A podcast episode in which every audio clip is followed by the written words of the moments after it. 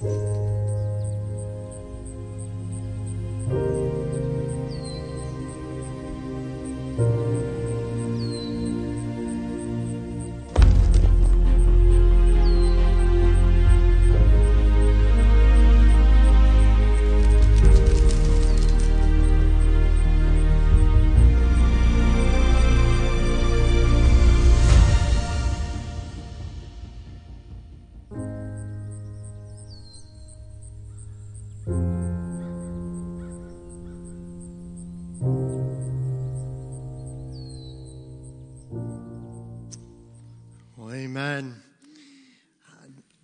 I'm so excited to worship this morning, not only in the worship music, a time of praise, but getting into His Word and actually reading the mind of God and encouraging our hearts and minds that way.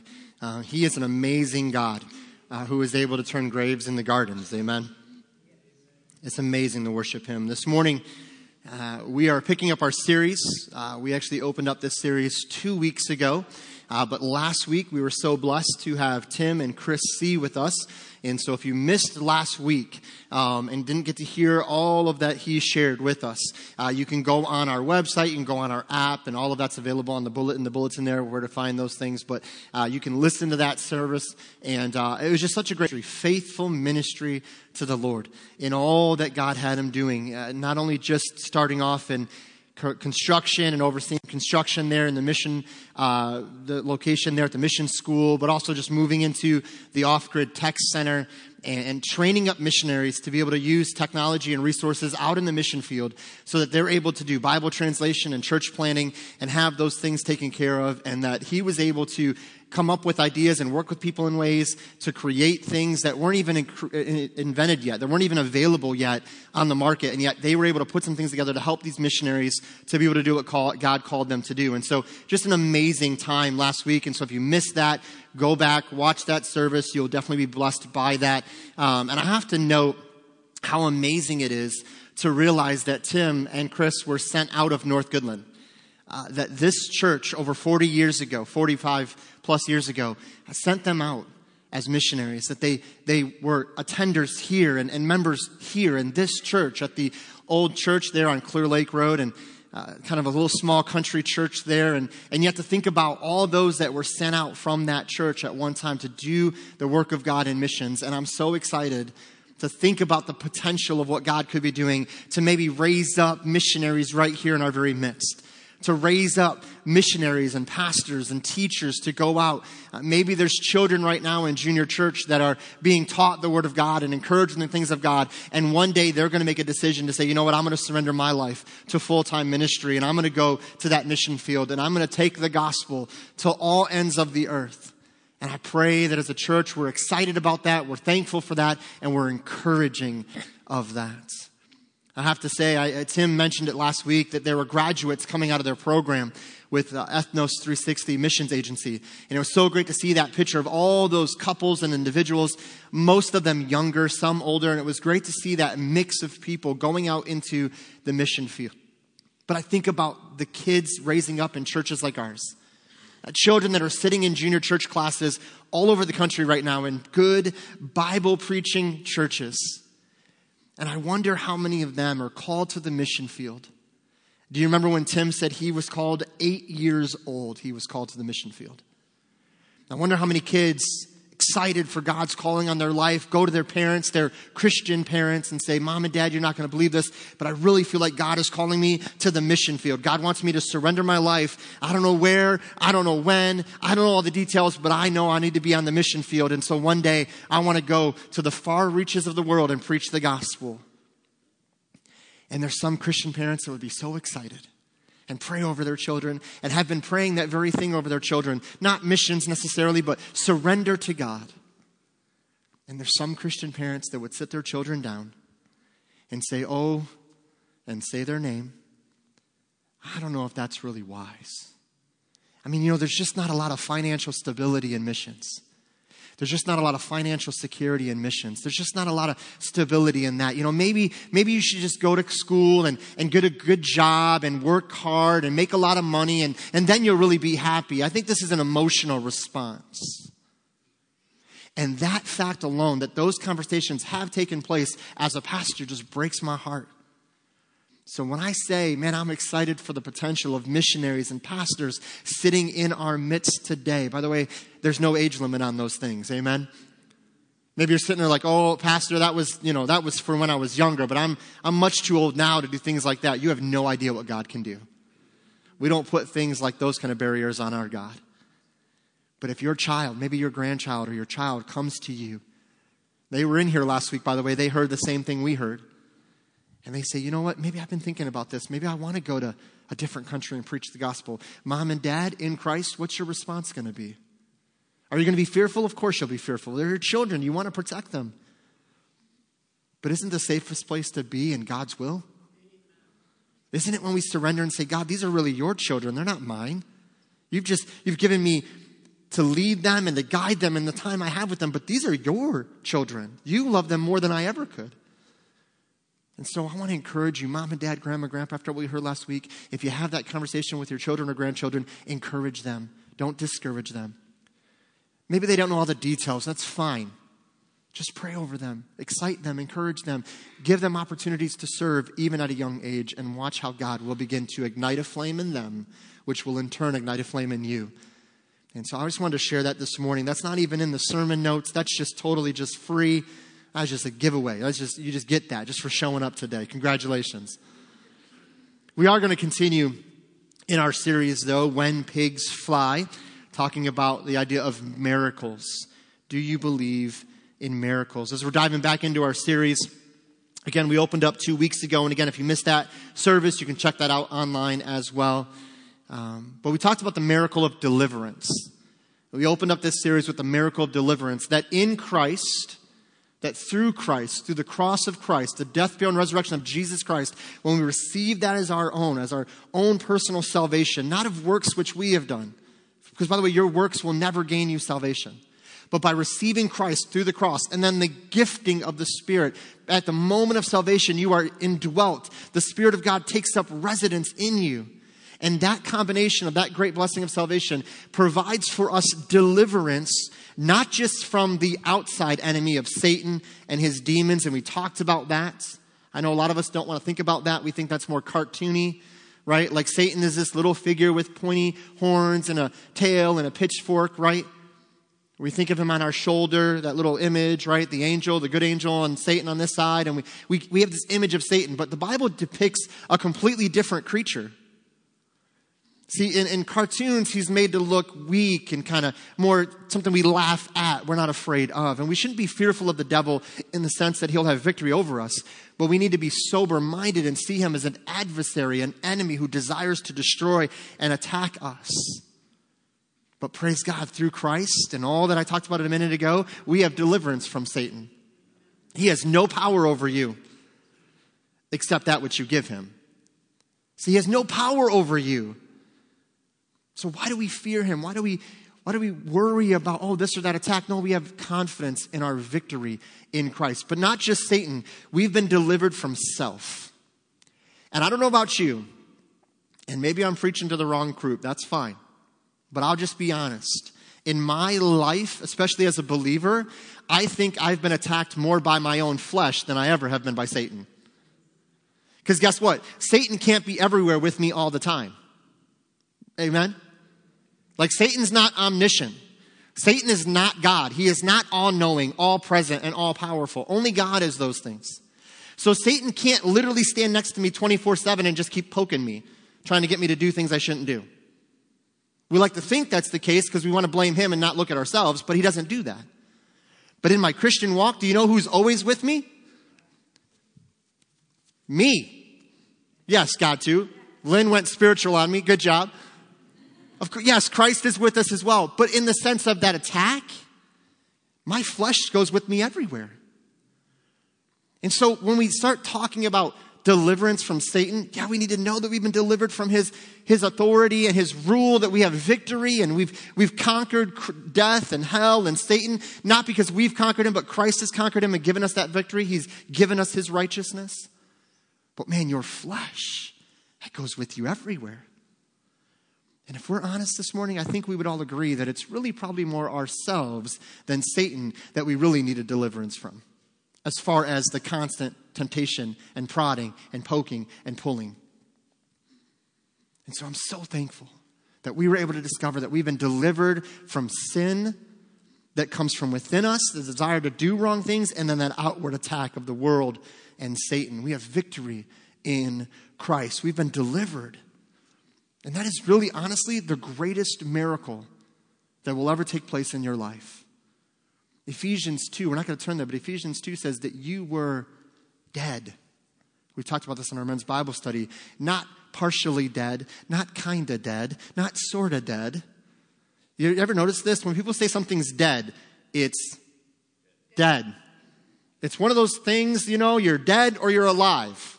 Well, I was kind of dead. Mm, nope, nope, that doesn't exist. Nope, you're dead.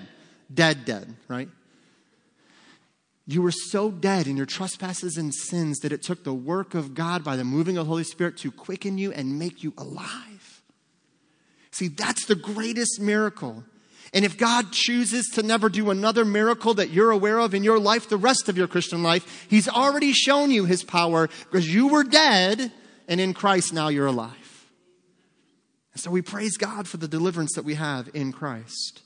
This morning, we're going to dive into our second week of the series talking about the miracle of healing. The miracles of healing. Now, I'm going to give you a little warning. Uh, we're not going to get through all this this morning, so I'm just letting you know.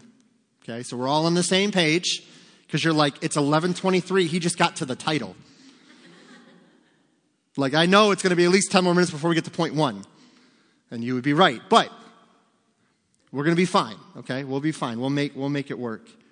As we talk about the miracles of healing, see for everyone in this room, especially if you grew up in, in a church background, you hear healing and not only do you maybe think of certain passages or certain moments in Scripture, you start thinking of your own church experience, your own Christian experience. It's one of those things that, that draws us to a, a memory or a moment or a, a time that we maybe prayed for certain things. I know this can be even a sensitive topic and subject for some of us, and maybe even has caused some issues between you and God in your walk with Him.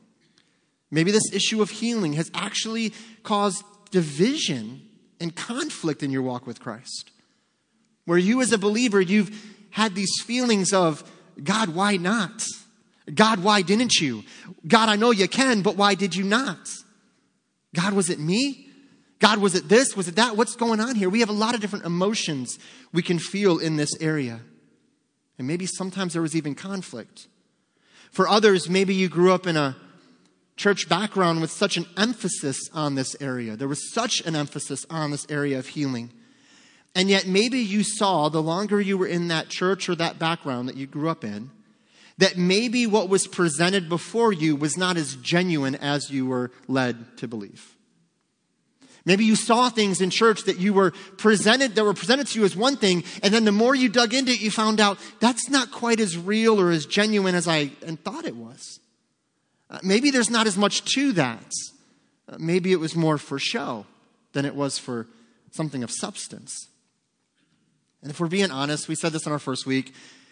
I think a lot of times we get infatuated with the idea of a miracle. Uh, this is why we'll say things like, and if you weren't here the first week, we unpacked this, but just bear with me. And if you said this recently, I did not know this, I didn't see the post, I don't know anything.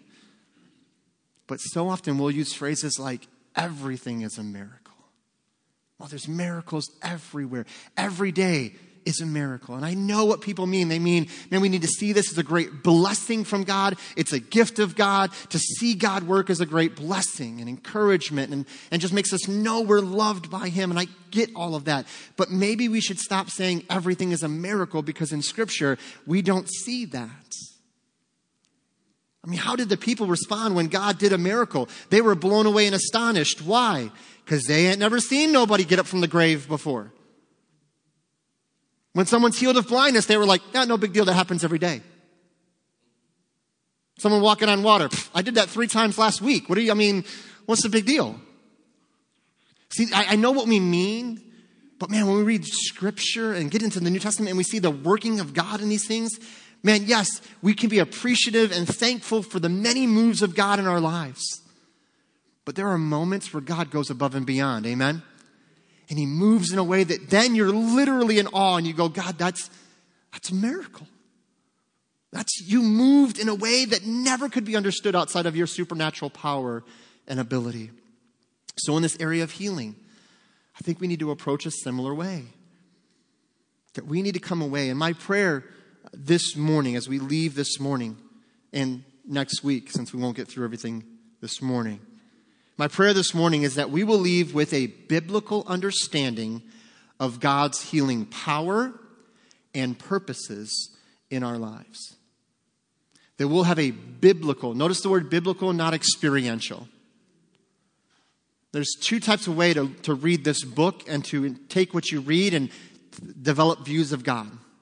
We call that theology. I have a theology of God. I have a view of God dictated to me by something I believe about God. And we got two options. We either take what we see around us and experience in our own lives of God or what we believe to be of God, and we let that kind of be the lens that we look to for God. I'll give you an example. I grew up in a really, let's say, a bad situation. Let's say I grew up in a really bad home and I didn't have a lot of love and my father wasn't around and I didn't have that lovingly father figure in my life. And so then I come to church and they go, you need to receive Christ because God loves you like a father. And you go, I don't want that. Now, some of you know my testimony. My father did leave when I was really young. I did grow up in not a great situation. Uh, we grew up pretty, pretty poor in a lot of ways and didn't have a lot of things. And I didn't live the best life or have the best influences in my life. And when I heard God say, or somebody say God was a father, it literally gave me pause. Well, I don't want that. Because to me, father meant you're going to leave. You're not, you're not consistently and unconditionally loving me. It's, it's performance driven. If I do this, you'll stay. If I do this, you'll go. And so for me, I let my experience dictate God. And many of us do this in negative and positive ways. I've been blessed my whole life. I grew up in a pretty wealthy home.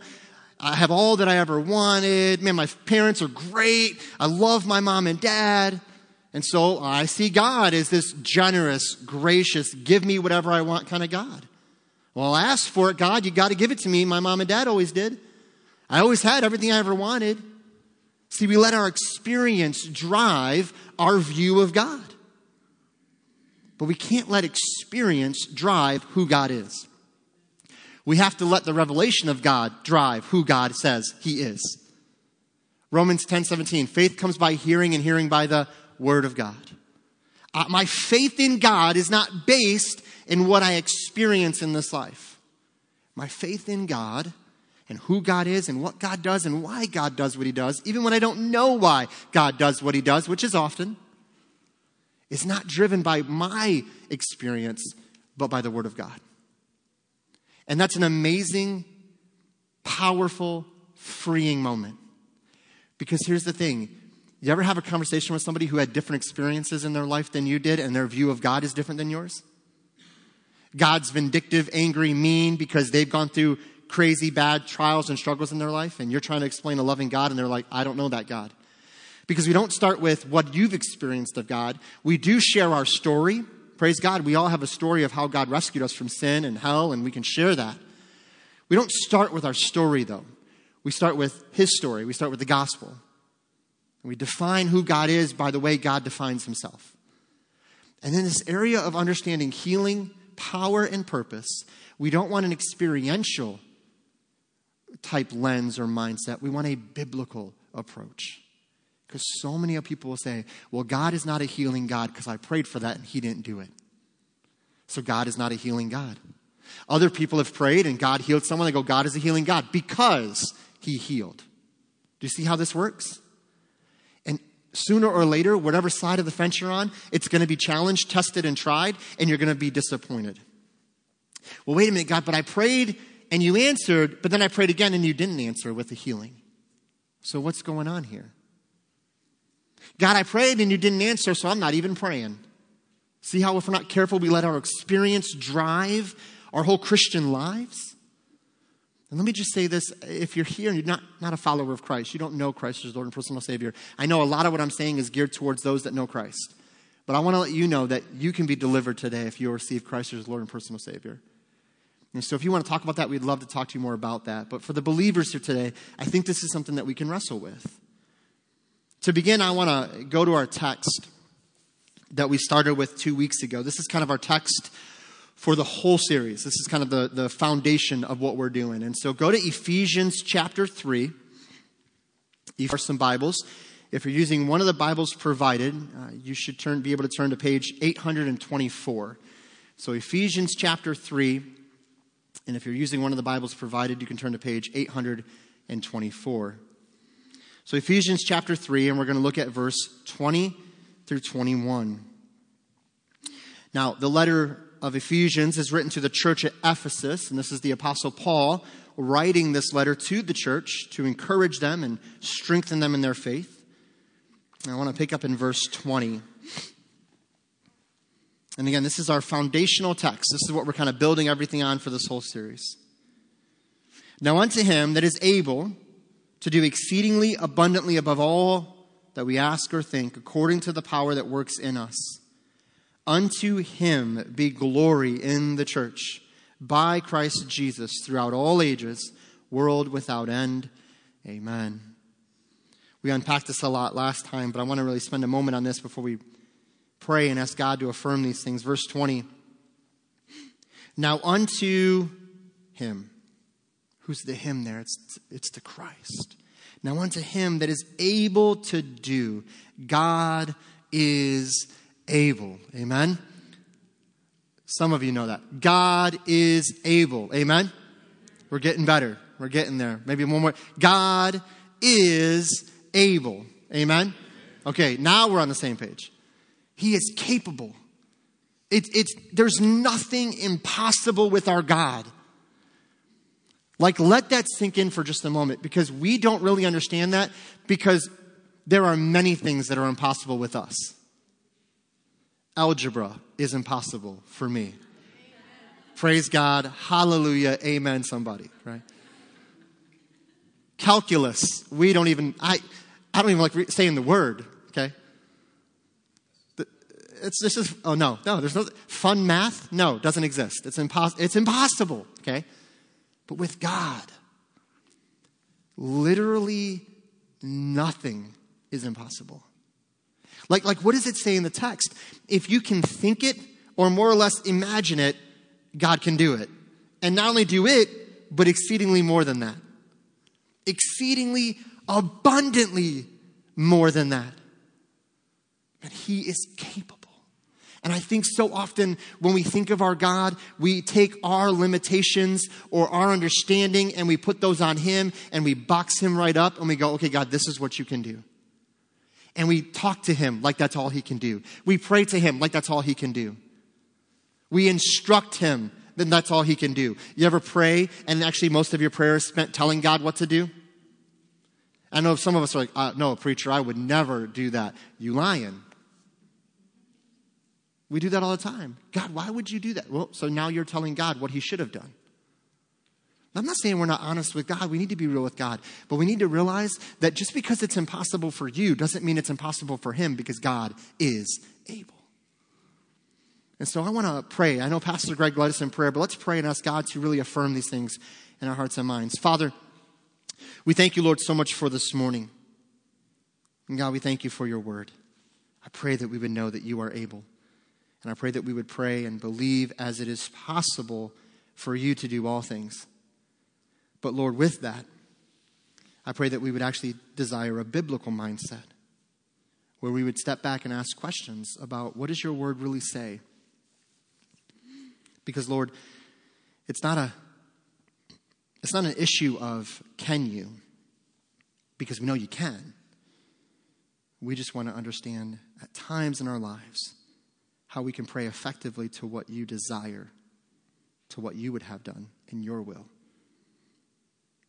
Father, in all of this, we ask that you would be glorified in the church through Christ Jesus.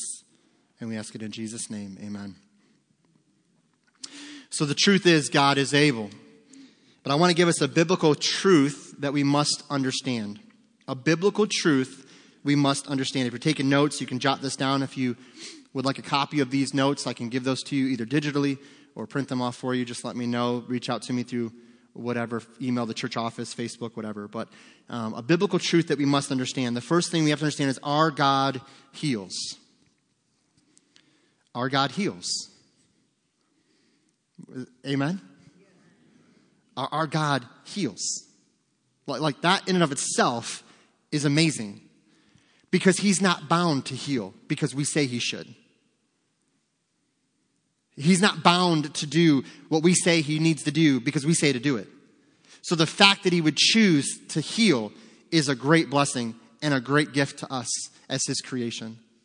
He doesn't have to heal, but he chooses to. He doesn't have to work.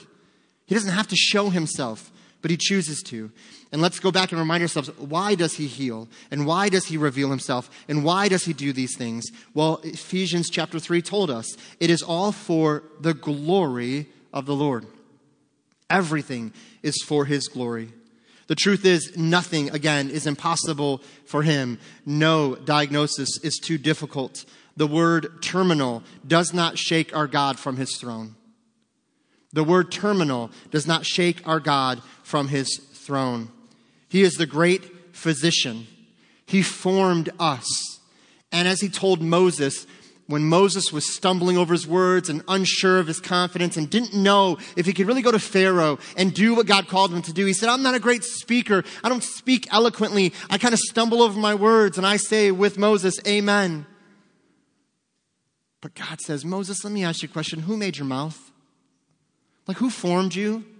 Who created you? Who gave you the body you have? And the answer, obviously, is, is God did. And we've been fearfully and wonderfully made.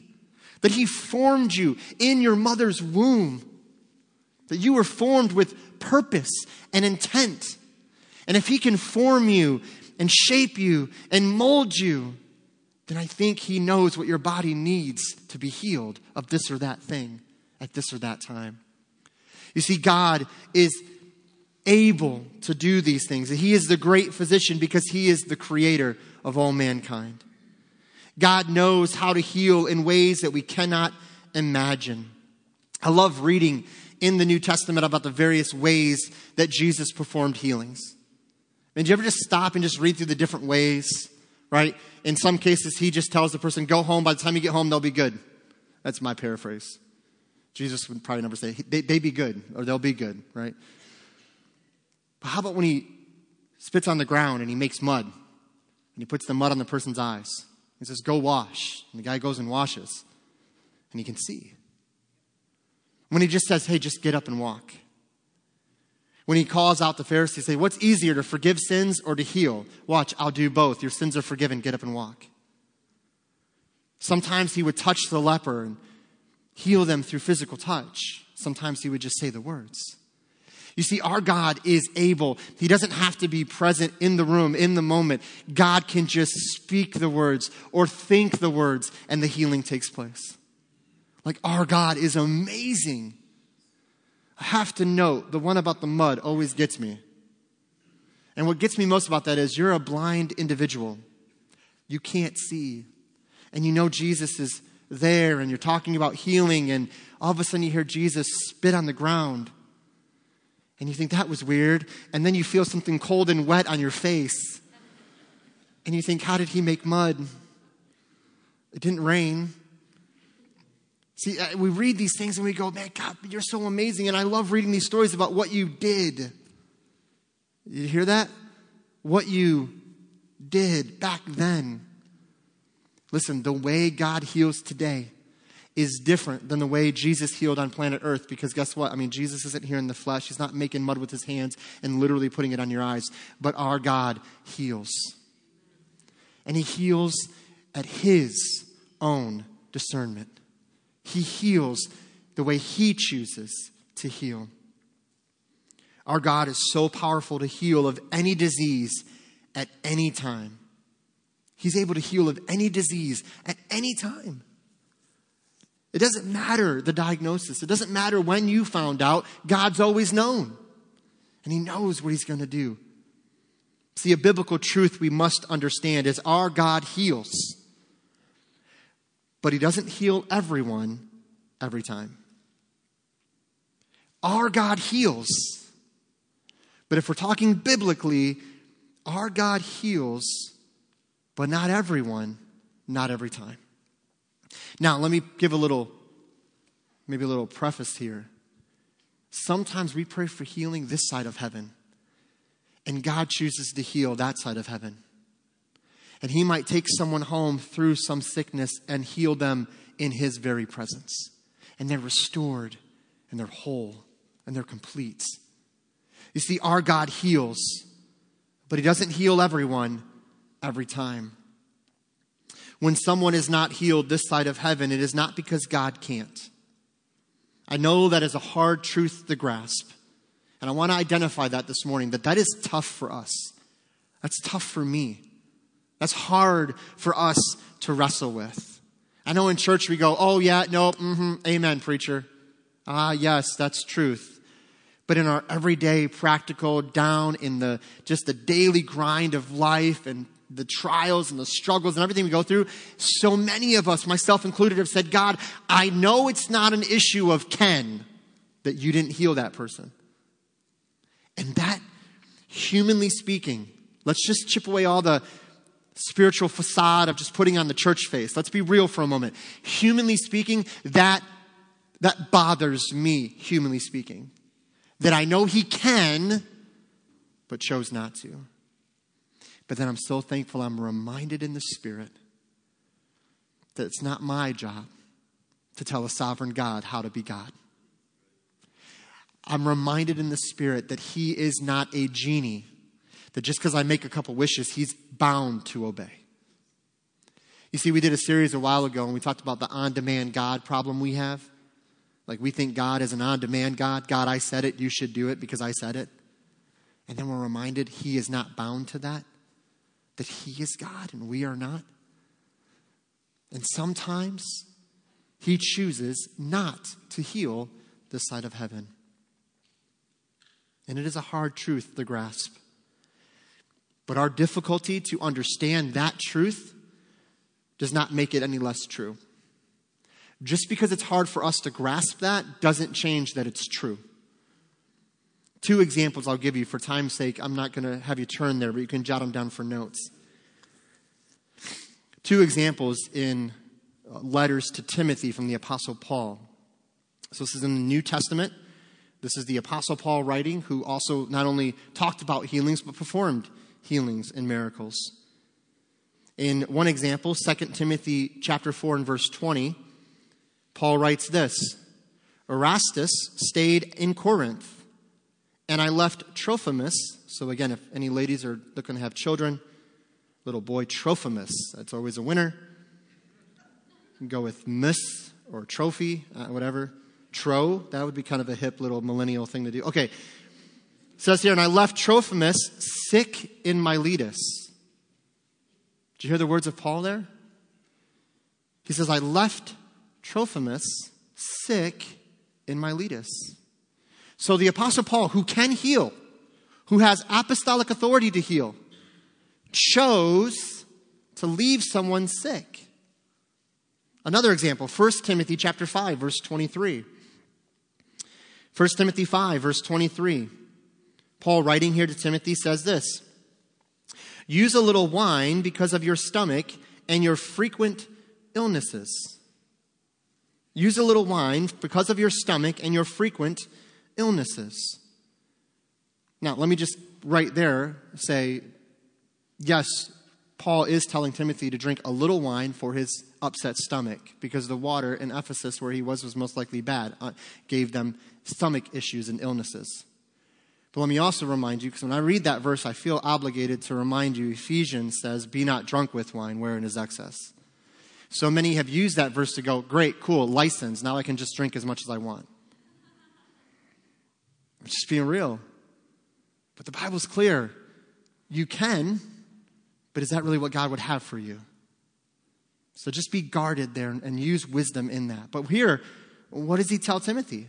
He says, hey, man, your stomach keeps getting upset and you keep having these frequent illnesses. Drink a little wine for your stomach's sake. So, in two cases in the New Testament, from the Apostle Paul's own words, he actually gives them not only medical advice, but he says he would pray over someone that was sick, not necessarily healing them.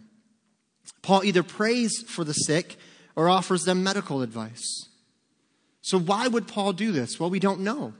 We don't read why Paul chose to not heal these individuals, but for whatever reason, according to God's will, they were not healed. They, that was God's will. Paul made a decision based on God's leading not to do that. This is the main issue with some that believe God can heal, means he will always heal. Again, this is not true in Scripture, and this is not true even in our own eyes and lives in the church. I've known many amazing, godly, passionate followers of Christ who have been prayed for, who have prayed for themselves. We've prayed for healing. And God's will was different than my understanding. And God chose to take them home. And I don't know why.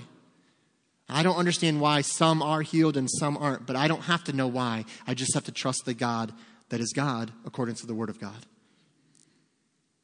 The Bible tells us that even though we may not understand why, there is one truth we do know that to be absent from the body is to be present with the Lord. A believer, somebody in Christ that you've been praying for, for healing, that God chooses by his own will not to heal this side of heaven, but goes home to be with the Lord, we rejoice because we know to be absent from the body is to be present with the Lord.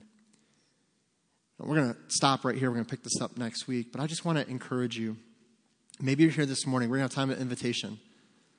And in just a moment, the praise team's going to come and they're going to lead us in a song of invitation. You're going to have a chance to respond.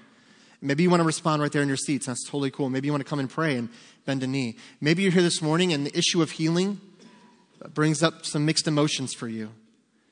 Maybe it's actually caused some conflict in your walk with Christ. Maybe there is some current conflict and t- tension in your walk with Christ because you prayed for someone to be healed and God either isn't doing it or didn't do it. And that caused you to have some conflict, some hard feelings towards the Lord, I, I guarantee you, God is big enough to take what you're feeling right now. God is big enough for you to cry out to Him and say, God, this really bothers me. But I always tell people this as much as we should be honest with God and real with God, and we need to, and we can do that this morning, bending a knee or in our seats, we also need to be real enough to say, okay, God, but I'm willing to listen to why or what, or maybe what I need to learn from this. See, we, we love to tell God how we're feeling, but we need to be careful because God, in grace and in love, through His Word and the movement of the Holy Spirit, will also tell us how we need to be thinking and feeling about a thing. And so maybe you would do that this morning. Maybe you would say, Lord, you know this has been an issue for me. I just want to give this to you because I want to understand that you can heal, that our God heals. And I pray according to that. But I also know that you don't heal everyone every time. God, help me to understand that, to pray according to that, and to believe that our faith in you, God, and this is key, our faith in God is not determined by what he does, but who he is. Our faith in God is not bound to what he does, it is bound to who he declares himself to be. And that is why we have faith. And that is why we believe. And so, would you bow your heads with me as we spend some time of invitation this morning? Father, as we spend some time reflecting this morning in application of what we've heard, Lord, I pray first and foremost that if there's anyone here who doesn't know you as their Lord and Savior, that they would come to know you before it's everlasting too late.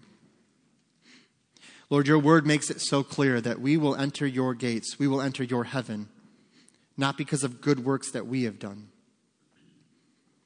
not because of religious deeds that we've committed or going to church this many times. There's no tithe check or religious work that's big enough to cover our sinfulness. And so, Lord, it's not about what we can do.